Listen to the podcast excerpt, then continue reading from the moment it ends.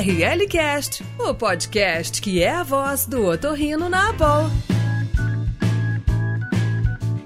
Olá, bem-vindos ao ORLcast, podcast da Associação Brasileira de Otorrinolaringologia e Cirurgia Cérebro-Facial. Eu sou Roberta Pila, sou médica aqui em São Paulo e, enfim, é um prazer eu estar aqui hoje novamente podendo trazer é, mais um assunto aqui para os nossos ORLcasts. Esse, então, é um espaço que a gente sempre tem para fazer uma troca de experiência, a gente tem sempre assuntos relevantes aí de saúde, bem-estar, medicina e temas otorrinolaringológicos. E, e nessa questão agora uh, da gente começar um ano novo, a gente começou a, a, realmente pensar, o grupo começou a pensar num assunto bastante interessante para a gente fazer esse primeiro podcast do ano, para começar fevereiro a mil, fazendo com que o nosso consultório aí bombe e dê super certo. Então, acabaram as férias, acabou aquele período dos nossos uh, ORLcasts, que foram uma delícia das nossas playlists, mas agora a gente vai voltar aí com um conteúdo é, mais científico mesmo. É, e para isso, na verdade, então, eu chamei o Batistella para me ajudar e, e enfim, para a gente poder aí chamar os nossos outros convidados. Uh, Eduardo Batistella, seja muito bem-vindo, um prazer te ter aqui comigo para a gente poder fazer esse bate-papo de hoje, falando sobre esse tema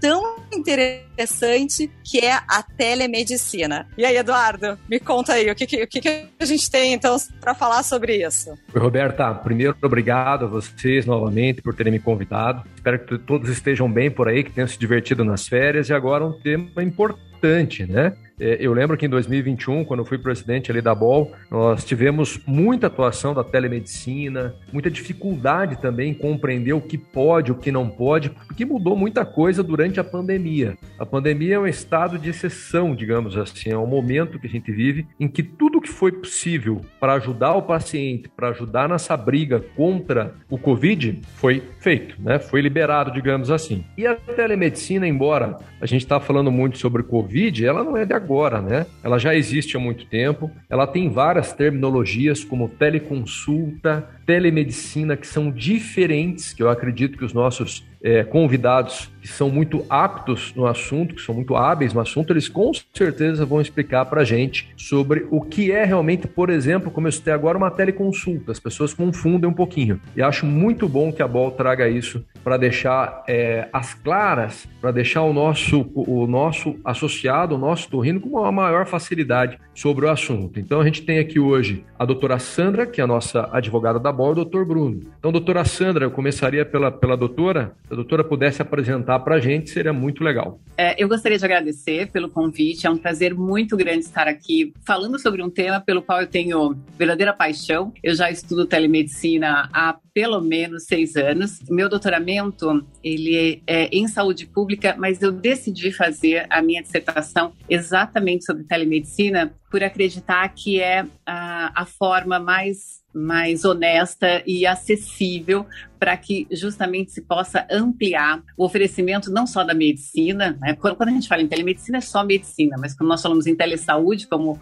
o Eduardo disse que nós vamos aí colocar um pouco de nomenclatura, nós estamos falando também das outras áreas de saúde que, através de um atendimento à distância, não é, pode chegar até pacientes que normalmente não teriam acesso à saúde. Então, é um tema pelo qual eu sou verdadeiramente apaixonada. É, a minha formação é em Direito Médico e da Saúde, já, já estou na área há 20 anos. Hoje tenho atuado também no jurídico da ABOL. É, como eu disse, o meu doutoramento é, é em saúde pública, com essa especialização né, direcionada para telemedicina, mas também para o estudo das tecnologias em saúde. Então, é, é um tema, é, para mim, né, muito, muito é, prazeroso para nós estarmos conversando. E, também, assim, nesse momento em que nós estamos aí à véspera de uma nova resolução do Conselho Federal de Medicina, estamos à véspera de uma nova lei sobre telemedicina. Eu acho que esse bate-papo vai ser excelente.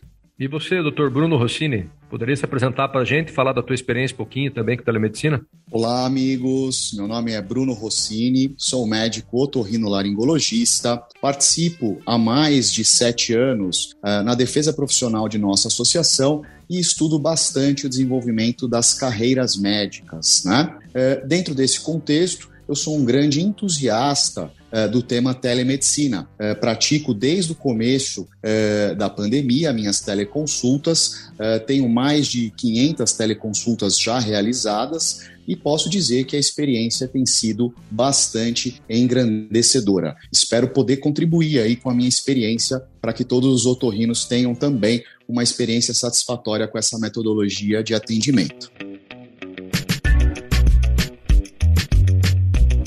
Então, a gente estava falando antes que, claro, a telemedicina já existe há algum tempinho, a gente tem esses termos todos que o Eduardo estava falando e a Sandra chegou a comentar também, em que a gente tem várias coisas relacionando a telemedicina, né? Desde, desde a questão das nossas próprias aulas, das videoconferências, do ensino, da parte da, enfim, da parte da consulta, da parte da assistência, da, da questão ali que tem algumas, algumas áreas de emissão de laudo, de exames. Mas, enfim, agora vamos tentar focar um pouquinho mais para nossa questão da, de, dessa questão da teleconsulta mesmo.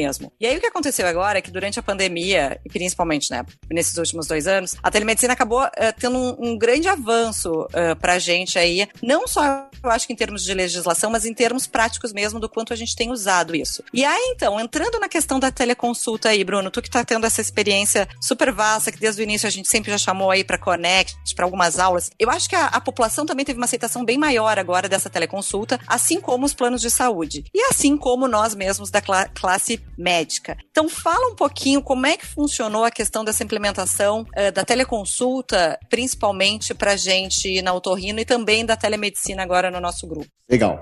Bom, uh, no começo da pandemia, todos já percebiam que, apesar do Covid ser extremamente incidente, as outras doenças não iriam diminuir sua prevalência. E mesmo com o lockdown, nós tínhamos que continuar fornecendo assistência para os nossos pacientes. Então, a implementação da telemedicina foi necessária no começo da pandemia, né?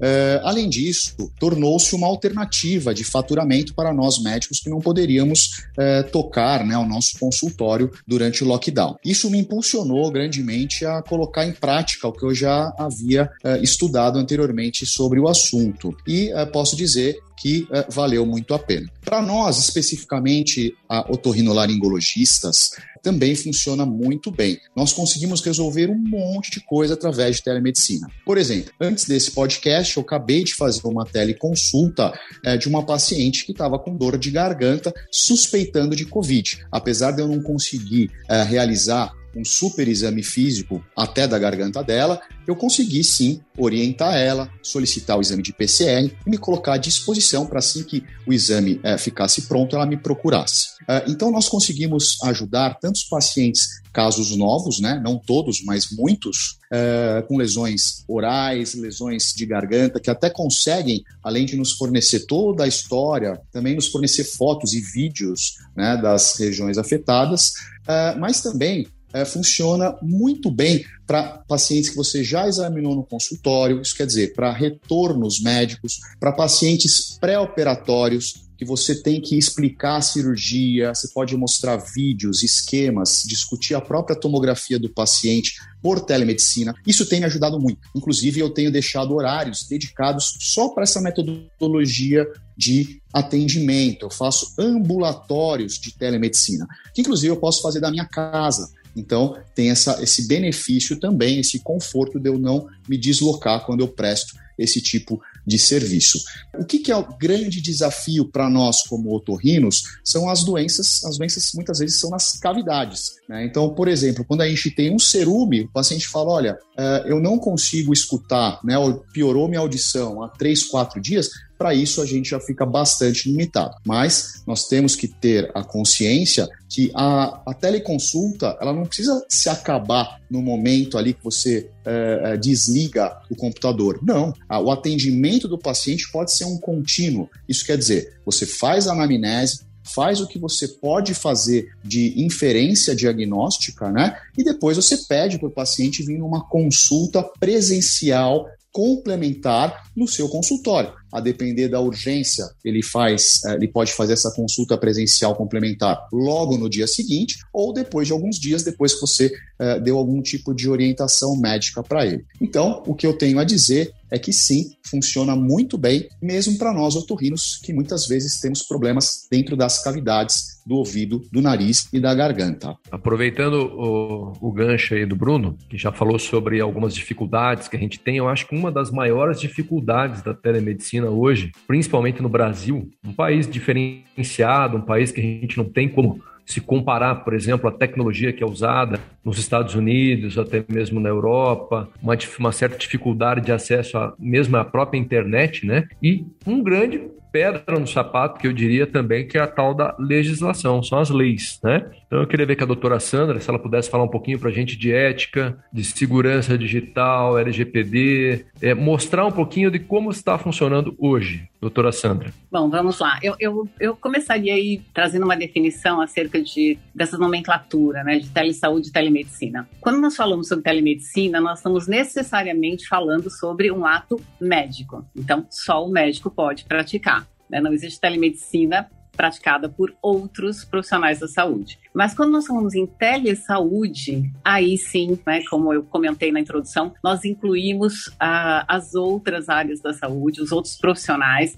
E é, também acho interessante dizer que no nosso país a telesaúde não é algo novo, nós temos inclusive já criado desde 2011 um programa que é específico para um, é uma rede que foi criada para ampliar né, teleorientação, para ampliar teleinterconsulta é, em vários locais do país, em especial desenvolvidas nas universidades do Rio Grande do Sul, de Minas Gerais, do Rio de Janeiro. Então, é, é, uma rede que funciona muito bem. Então, já, já está consolidado no país que a, a telemedicina e a telesaúde são formas realmente de ampliação de acesso à saúde até pela grande dificuldade que nós temos em relação a, aos especialistas, né, que estão muito concentrados em certas capitais, né, em certas cidades, e quando se fala é, em algumas regiões do país, e mesmo no interior das capitais, há mais dificuldade para que o paciente possa resolver a, as suas questões de saúde, que necessariamente trazem aí é, a necessidade de uma, uma consulta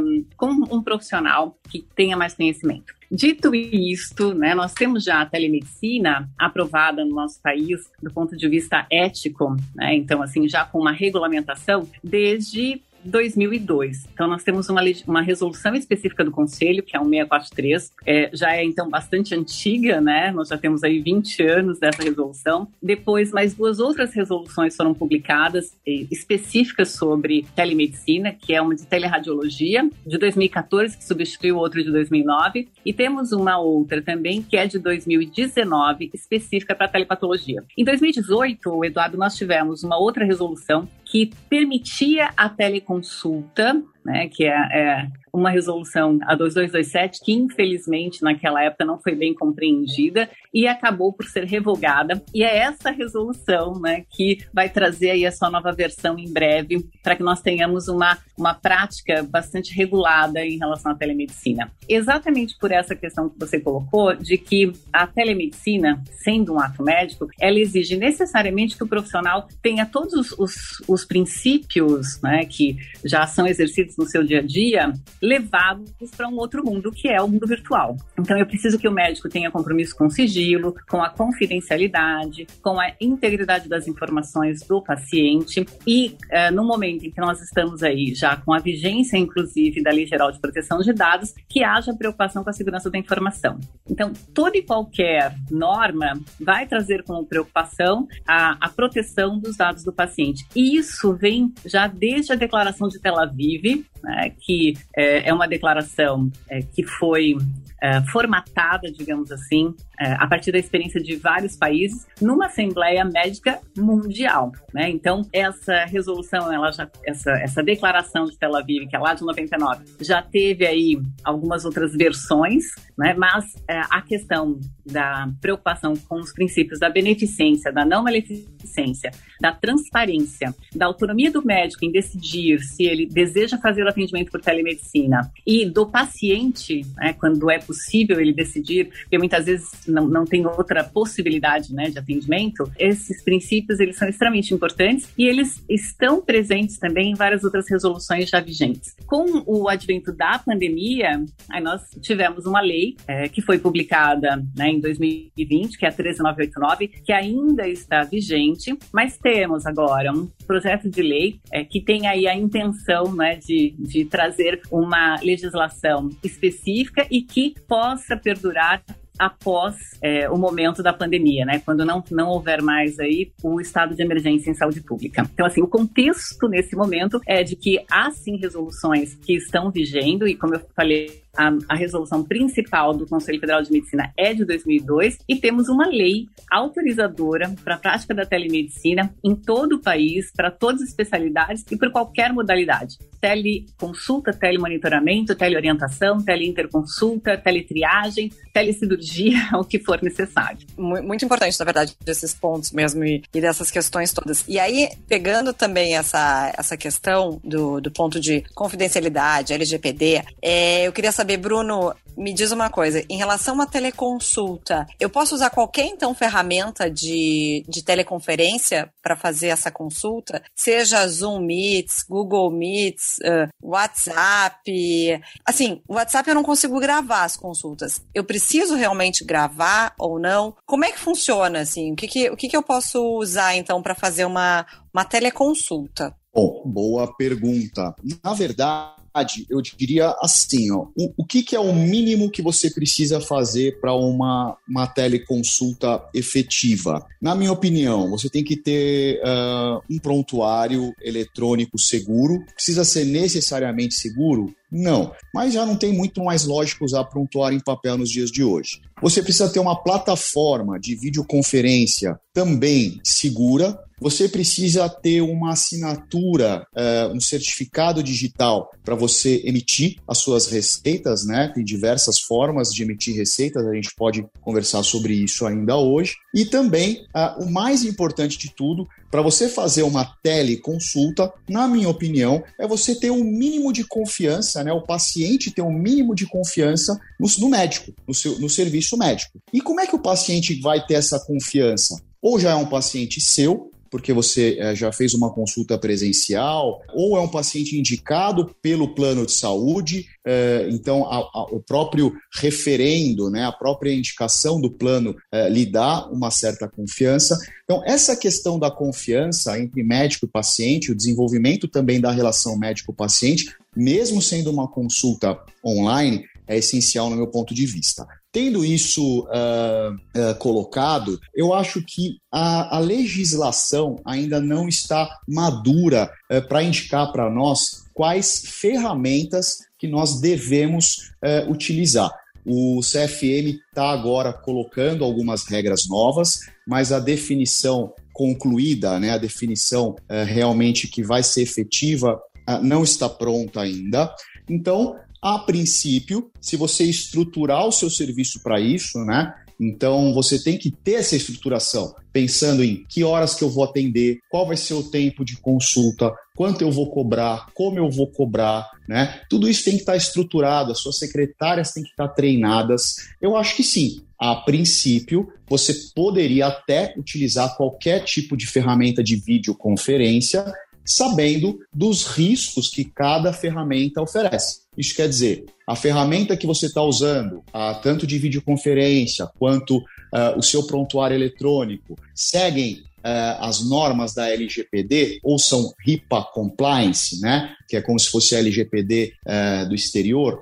Então, tudo isso tem que ser pensado pelo médico. O médico tem que conseguir minimamente avaliar os riscos relacionados a esse tipo de atendimento para saber minimizar as prováveis intercorrências. É, é, impossível ter intercorrência, mesmo você fazendo tudo certinho? Não, podem ter problemas sim. Da mesma forma que você pode ter problemas é, quando o paciente vem presencialmente. Né? A gente vê inúmeros colegas sendo processados hoje em dia. Então, é, você tem que fazer o seu melhor, entender o que você está fazendo, estruturar minimamente o seu serviço e aí sim você consegue utilizar ferramentas para fazer uma teleconsulta como o Zoom, o WhatsApp, o Teams ou plataformas dedicadas a isso que teoricamente são mais robustas e mais seguras, né? É, como temos várias aí é, no mercado. Em relação à gravação da consulta, ela não é obrigatória, né? E se você decidir gravar, duas coisas são muito importantes de serem observadas. Primeira coisa, tem que ter um consentimento explícito do paciente que vai autorizar a gravação da consulta. E a segunda coisa, você tem que saber, você é responsável por esse vídeo que está gravado. Né? Se acontecer um vazamento, você pode ter as implicações legais uh, referentes a esse vazamento. Qual que seria o benefício de gravar as consultas? Eu, no meu caso, eu prefiro gravar é, sempre que eu posso eu gravo. É também você ter uma defesa médico-legal caso você seja aí demandado juridicamente. É, eu acho que é isso que eu teria para colocar nesse momento. Ficou clara a explicação, Roberta? Ficou, e deixa eu só ter uma outra dúvida então em relação à gravação, é assim, porque a nossa consulta não é gravada, a gente, todas as informações a gente coloca em prontuário por escrito, então orientei o paciente, falei sobre riscos, benefícios, ou repassei a orientação da medicação. Então, a questão do gravar a consulta, eu realmente é uma coisa que, me,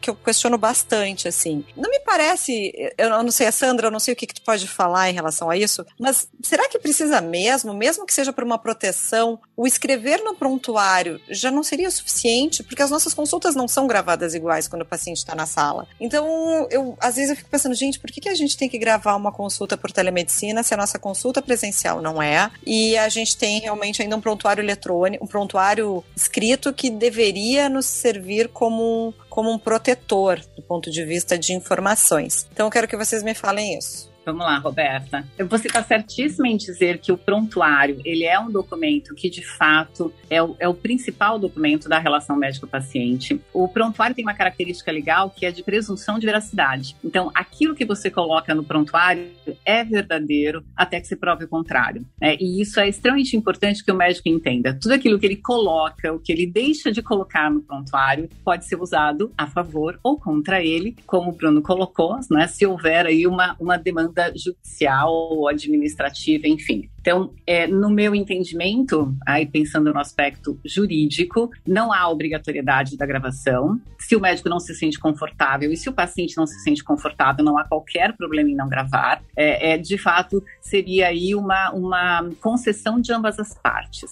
e há profissionais que acham importante é, gravar porque a tecnologia permite isso, já que cada um está de um lado, né, é, numa ponta distinta, pensando em âmbito geográfico.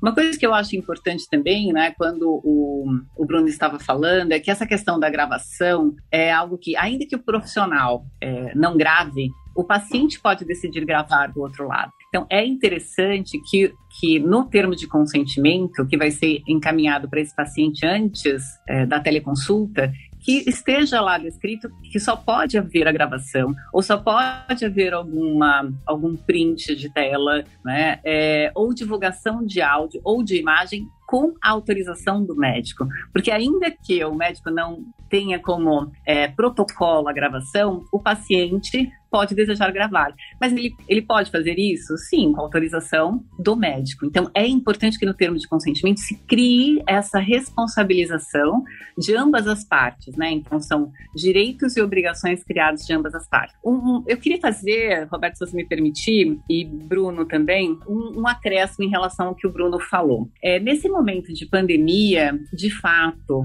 se a teleconsulta é feita por alguma plataforma comercial ou a plataforma comercial genérica, né, de videoconferência, ou se é feita por uma plataforma comercial que criada para ser por telemedicina, é, em tese, nós não temos aí qualquer distinção do ponto de vista legal, porque a lei a lei coloca que a prática da telemedicina é autorizada em todo o território nacional ponto. Mas e não diz, né, se qual é a ferramenta que deve ser utilizada. Então isso é, é interessante que se diga. No entanto, se nós formos lá para a resolução de 2002 que é a resolução vigendo, é, vigendo nesse momento, né, sobre telemedicina do Conselho Federal de Medicina, o, o artigo 2 diz que os serviços eles devem ser prestados com infraestrutura né, e tecnologia apropriados, observando as normas técnicas é, do CFM, então normas já existentes do CFM em relação à guarda, manuseio, transmissão de dados, confidencialidade, privacidade, garantia do sigilo profissional. Então eu já tenho lá desde 2002 uma normativa sobre isso,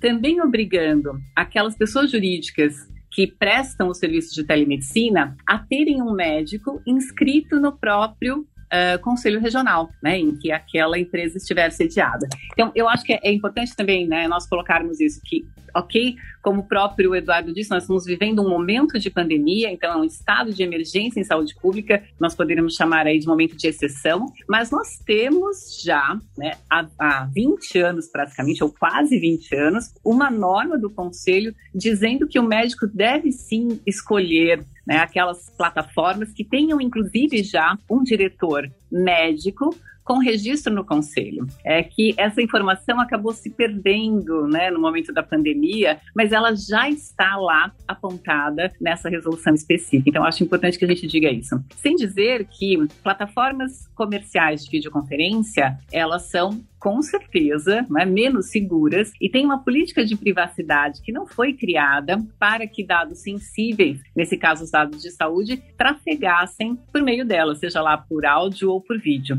Então, como eu falei, legalmente não há nenhum OBST, mas se o médico puder e tiver a possibilidade de utilizar uma ferramenta é, específica criada com essa finalidade, eu, ele vai, vai levar, em tese, aí, um, um atendimento mais seguro para o seu paciente como o, próprio Bruno falou, né, bem em tese, porque há muitas plataformas que foram criadas a toque de caixa, né, só para serem, serem utilizadas comercialmente nesse momento da pandemia. E há outras que não, outras que são mais bem estruturadas, que seguem aí né, o, o manual de requisitos técnicos da Sociedade Brasileira de Informática em Saúde. É, algumas já foram criadas observando a RIPA Compliance, né? Então, pensando aí nessa lei específica americana, que é lá de 96 e que já trazia trazia essa preocupação com a questão da, da segurança de dados, né, dos dados que, dos pacientes encaminhados para as operadoras de planos de saúde. Então, é uma, é uma legislação que já existe há 26 anos, né, muito tempo, então já é sólida e é seguida pelas grandes empresas, pelas empresas mais renomadas. Então acho que é só essa observação que eu gostaria de fazer. E gravação é isso. Eu, voltando à sua questão é, você grava se quiser, né, e grava com autorização do paciente, com certeza, e esclarecendo ao paciente que ele também precisa da sua autorização. Você está ouvindo ORL Cast. Bom, então aproveitando, já que foi bem explicado, né, a gente já falou sobre os prontuários eletrônicos, que não existe realmente a necessidade de, de filmagem, mas que seria muito interessante que se fosse feito. Eu acho que um dos temas muito importantes que a gente tem que citar, inclusive como Associação Brasileira de Otorrino, são os valores que podem ser é, retidos perante uma consulta de telemedicina. Isso é muito importante. E como a gente pode fazer? Porque existe uma, um certo questionamento. Você pode fazer um primeiro atendimento virtual, depois um segundo atendimento presencial. Isso é considerado como retorno, isso é considerado como consulta presencial, é, primeira consulta. Então, eu queria começar com a doutora Sandra para falar um pouquinho da legislação, se é que já existe ou não, uma vez que ela existe já essa legislação de pessoas fazendo há 20 anos, mas eu acho importante que agora, nesse momento de pandemia, essas coisas têm que ficar muito claras, inclusive para o médico que está atendendo, para que ele não tenha aferido o seu direito de receber por aquilo que ele trabalha. Perfeito, Eduardo. Só uma observação. Nós, apesar de termos aí uma legislação antiga, né, do ponto de vista ético, sobre telemedicina, nós não tínhamos autorizada a prática da teleconsulta. Então, era, é, sempre foi possível fazer telemedicina em todas as modalidades, à exceção da teleconsulta. Então, é, é algo, é, na, na, nossa realidade, é algo realmente muito recente. Né? Isso vem aí desde de o ano passado, o ano retrasado, né, 2020. Então, é, é, é, nós estamos aprendendo. Com isso, no começo da pandemia, a própria é, ANS teve de rapidamente é, disparar algumas notas técnicas para que as, os, as operadoras de planos de saúde também pudessem se posicionar em relação aos seus usuários, no sentido de que não deve haver uma diferenciação para uma consulta, inclusive é, econômica aí, né, em relação aos honorários, é, em relação a, a, ao pagamento do médico, né, e não deveria ser negado ao paciente a consulta à distância, a teleconsulta. Então, ela é, emitiu essa nota técnica no sentido de que pre, é, consulta presencial e consulta a distância é consulta, ponto. Né? A responsabilidade do médico é exatamente a mesma, se não maior ainda quando se fala uma consulta à distância, porque o médico está privado de um exame físico completo, como o Bruno já colocou. Mas também a nossa técnica dizia que cada operadora, por sua vez, poderia, de acordo com um contrato né, já existente com o médico credenciado, criar as suas próprias regras. Aí, na prática, nós tivemos algumas operadoras, através de token, através de, de diversas formas né, de autorização, permitindo que os médicos credenciados fizessem a teleconsulta, Muitas das operadoras trouxeram a prática da teleconsulta para como um serviço a mais, né? Então é, passaram inclusive a criar canais de comunicação exclusivos para a teleconsulta, o que é bastante interessante, e a estimular a teleconsulta a seus pacientes. Então eu vejo que se nós não temos ainda uma norma muito clara com relação à, à obrigatoriedade, né, da, da teleconsulta para todos os tipos de planos de saúde, nós temos já a prática sendo incorporada pelas operadoras de plano de saúde. Eu tenho visto que os, os pacientes têm conseguido reembolso, sim, quando eles fazem atendimento com médicos que não são credenciados, né? E só no começo da, da pandemia que nós tínhamos aí uma resistência muito grande das operadoras. Nesse momento, eu vejo que ainda algumas operadoras querem praticar valores diferentes e contra isso o médico tem sim que se manifestar. Ele não pode permitir que haja uma diferenciação de honorários exatamente porque é um ato médico e tem que ser remunerado como um ato médico, porque a responsabilidade, como nós falamos aqui, é exatamente a mesma. E você, Bruno, na prática, você quer complementar alguma coisa sobre isso, não? Perfeito, concordo que os honorários devem ser exatamente os mesmos da consulta presencial. E como é que você vai pensar se inclui retorno, se não inclui retorno, se a consulta eh, presencial complementar conta como retorno ou não? Isso depende da estruturação do seu plano de negócio. Eu vou dar um exemplo daqui de como eu faço. Eu faço a teleconsulta, vamos supor que é um caso novo, e vamos supor que eh, a suspeita é uma rolha de cera. Então, eu peço para o meu paciente vir ao consultório assim que ele puder, faço a remoção da rolha de cera e é essa vinda ao consultório, essa consulta complementar presencial, não conta como retorno, conta sim como uma complementação da teleconsulta. Então, eu não cobro mais nada ele ainda fica com é, o direito a um, um retorno. O que eu cobro, se realmente for uma rolha de cera, eu cobro o procedimento médico, ou a retirada da rolha de cera, ou a, a nasofibrolaringoscopia, mas a consulta complementar presencial não é cobrada e ele ainda fica com direito a um retorno. Acho que isso é importante pontuar para os colegas pensarem como vão estruturar o seu serviço. Bruno, e também dizer que é, não existe nem obrigatoriedade de o médico garantir o retorno ao paciente. Que essa, na verdade, é uma, é uma prática né, que o, acabou assim se solidificando na medicina como ah, dentro de 30 dias, que é o tempo que o paciente tem para fazer os seus exames, ele tem direito a um retorno. Mas não existe aí uma obrigatoriedade, nem sob o ponto de vista ético, nem sob o ponto de vista legal. Né? Então é realmente um, um acordo sempre entre médico e seus pacientes. Perfeito. Excelente. Bruno, eu tenho uma pergunta a jato que eu quero que tu responda da questão dos dispositivos digitais é, e da videotoscopia, que a gente já viu alguns videotoscópios anexados na câmera do, do, do iPhone ou do, enfim, do celular e aqueles relógios que aferem. Eu acho que pra gente não entra tanto pela questão da pressão, diabetes, seja o que for dos, enfim, glicosímetros e seja lá o que for, mas da videotoscopia e dessa questão de abrir a boca e olhar a boca do paciente. É o que, que, que tu acha disso, se funciona ou não? E, e aí depois eu já tenho uma outra pergunta para te fazer na sequência aí que eu acho que é muito importante. Legal. É, o tema da telepropedêutica é fascinante. É um grande tema que todos devemos nos é, aprofundar com o tempo, né?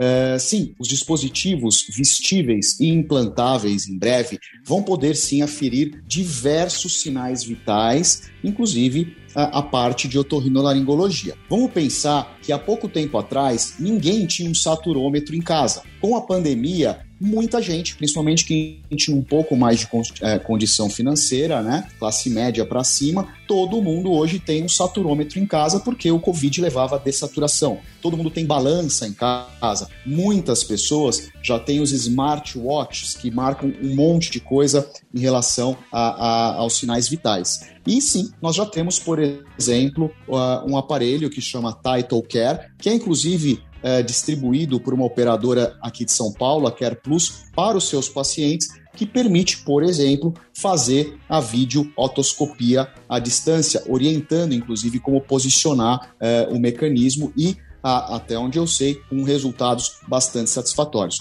Na minha opinião, em breve, da mesma forma que a gente tem um termômetro em casa, todos terão possibilidade de ter uh, dispositivos que aferem diversas áreas, inclusive otorrinolaringológicas do nosso corpo humano. Então, é, sim, em breve isso vai ser uma realidade bastante plausível para toda a população. É, realidade que parece que está vindo junto com uma inteligência artificial, né? Perfeito. Que a gente vai colocar o otoscópio dentro do, do da nossa orelha, ele vai ver ali na tela do, do celular e o celular já vai dizer o nosso diagnóstico, basicamente, né? É verdade. E agora, assim, bem prático, tá? Uma coisa diretaça, assim. Tem um paciente que eu quero fazer, depois de fazer essa consulta, eu preciso receitar um antibiótico. E aí, eu preciso mandar uma receita para ele. Então, se eu tô no Zoom, se eu tô com esses outros aplicativos, ou alguns uh, softwares mesmo de clínica, eles não têm relação com receita digital. Me ajuda a fazer uma receita digital com, eu não sei se um certificado digital, se uma assinatura digital. Como é que eu faço para fazer uma receita de antibiótico para esse paciente, para ele poder comprar isso na farmácia? E assim, a gente sabe que tem as formas uh, que são verdadeiramente corretas, usuais, e é claro que às vezes a gente acaba fazendo outras formas que dão certo também para um paciente. Então me fala um pouquinho como é que eu posso inicialmente fazer uma receita digital para esse paciente. Perfeito. É, como a gente está nesse momento de transição e de implementação da tecnologia, aceitação cultural da teleconsulta, realmente tem a prática, é, que é o que a gente faz, né? Muitos colegas fazem no dia a dia, e tem a teoria, que seria o mundo ideal, né? Para começar, na minha opinião, todos têm que ter um certificado digital. E isso, inclusive, é fornecido gratuitamente pelo próprio Conselho Federal de Medicina e por diversos serviços de saúde, hospitais e clínicas já têm fornecido isso para os seus médicos. Eu vou citar aqui três formas da gente fazer esse receituário digital, formas válidas, jurídicas e que não são tão difíceis assim. Primeira forma, se você assinar um PDF corretamente com a sua assinatura digital, contendo nessa sua assinatura o seu CRM, o seu RQE, o seu endereço, nome completo, é, podendo ter ou não a representação gráfica da sua assinatura, que isso sim não é obrigatório, mas esses outros elementos eles são obrigatórios. O PDF com o certificado digital tem uma validade jurídica em todo o território nacional. Então, assinar um PDF com certificado digital é muito tranquilo, é muito fácil. Segunda forma, você pode utilizar é, plataformas é, dedicadas a isso. É, vou citar aqui sem nenhum conflito de interesse duas opções, que é a Memed e o Nexodata, que enviam através de é, links de SMS a receita digital para o paciente. E a terceira forma, que também já está disponível aí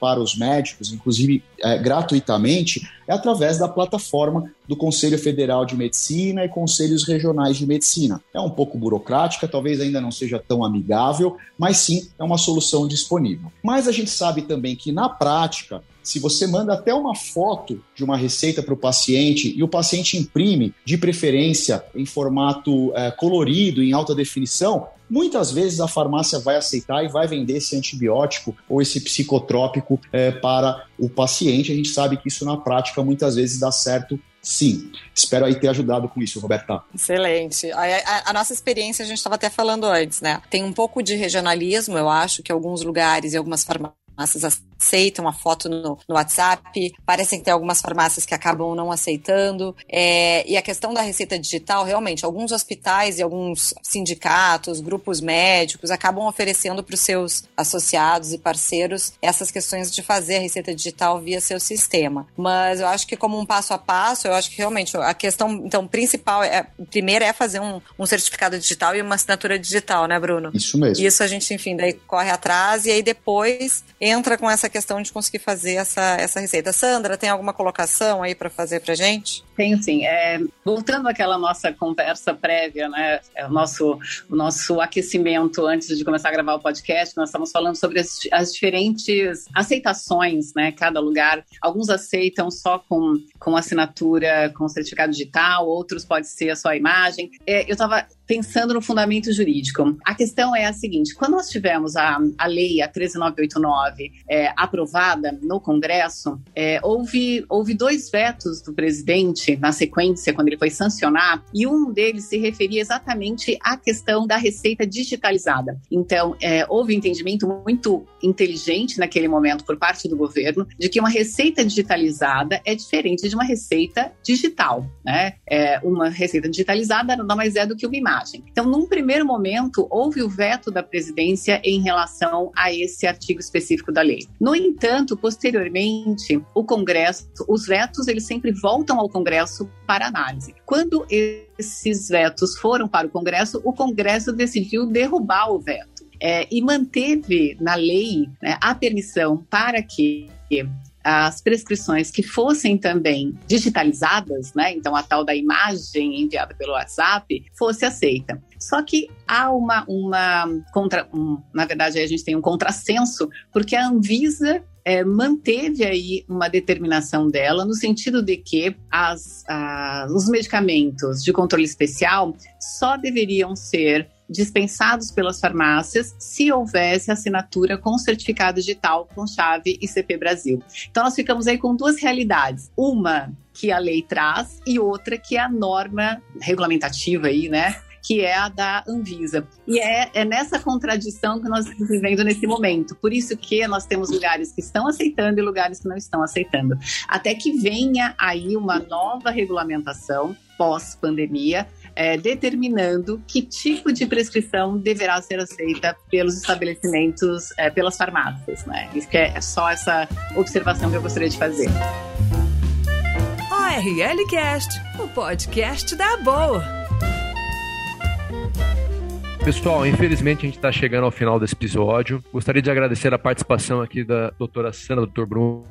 Um tema muito legal, controverso, com muita coisa nova, legislações a serem feitas, legislações que já existiam, mas que têm ajudado na pandemia sem sombra de dúvidas. Então eu queria que Pensando nisso, doutor Bruno Rossini desse a sua mensagem aos nossos ouvintes e depois doutora Sandra. Pessoal, muito obrigado pelo convite para participar desse podcast. Estou muito feliz aí é, com o que eu escutei. Acho que nós estamos todos evoluindo nessa nova forma de atendimento para nossos pacientes e no final, quem vai se beneficiar é a população. Eu fico à disposição na defesa profissional para conversar com vocês e ajudar a pensar nos melhores caminhos. Contem comigo. Mais uma vez agradeço pelo convite. Achei que a conversa foi ótima, muito esclarecedora. É, acho importante que o, o, todos os profissionais incluam a teleconsulta e outros tipos também né, de modalidades da telemedicina é, dentro do seu consultório, porque é possível fazer a teleorientação, telemonitoramento, e isso só vai trazer benefício para o paciente, uma aproximação com o paciente, mas sempre com ética e segurança jurídica. Do meu lado, eu estou ali né, no departamento jurídico. É, é, à disposição para qualquer dúvida que haja com relação a todos os temas que nós tratamos aqui. E, mais uma vez, é, eu agradeço pela, pelo convite. Muito bom, pessoal. Eu queria super agradecer a presença de vocês, ajuda. Ajuda, eu acho que foi realmente muito, muito importante a gente ter, ter trazido esse, esse assunto aqui para como pauta do nossos ORL Casts. E queria lembrar, então, a todos que a gente vai voltar agora com todo o nosso conteúdo científico. Tem muita coisa boa, tem muita ação nova da BOL. Então, esse ano é um ano que, de novo, vai estar tá super bacana, cheio de, de coisa, é, enfim, de coisa legal aí pra gente trazer para vocês. É, lembrar sempre que a gente também tem muito conteúdo pelo site da BOL, no abolccf.org.br. É, nos vemos nos próximos podcasts. Obrigada pela presença de vocês mais uma vez e até lá!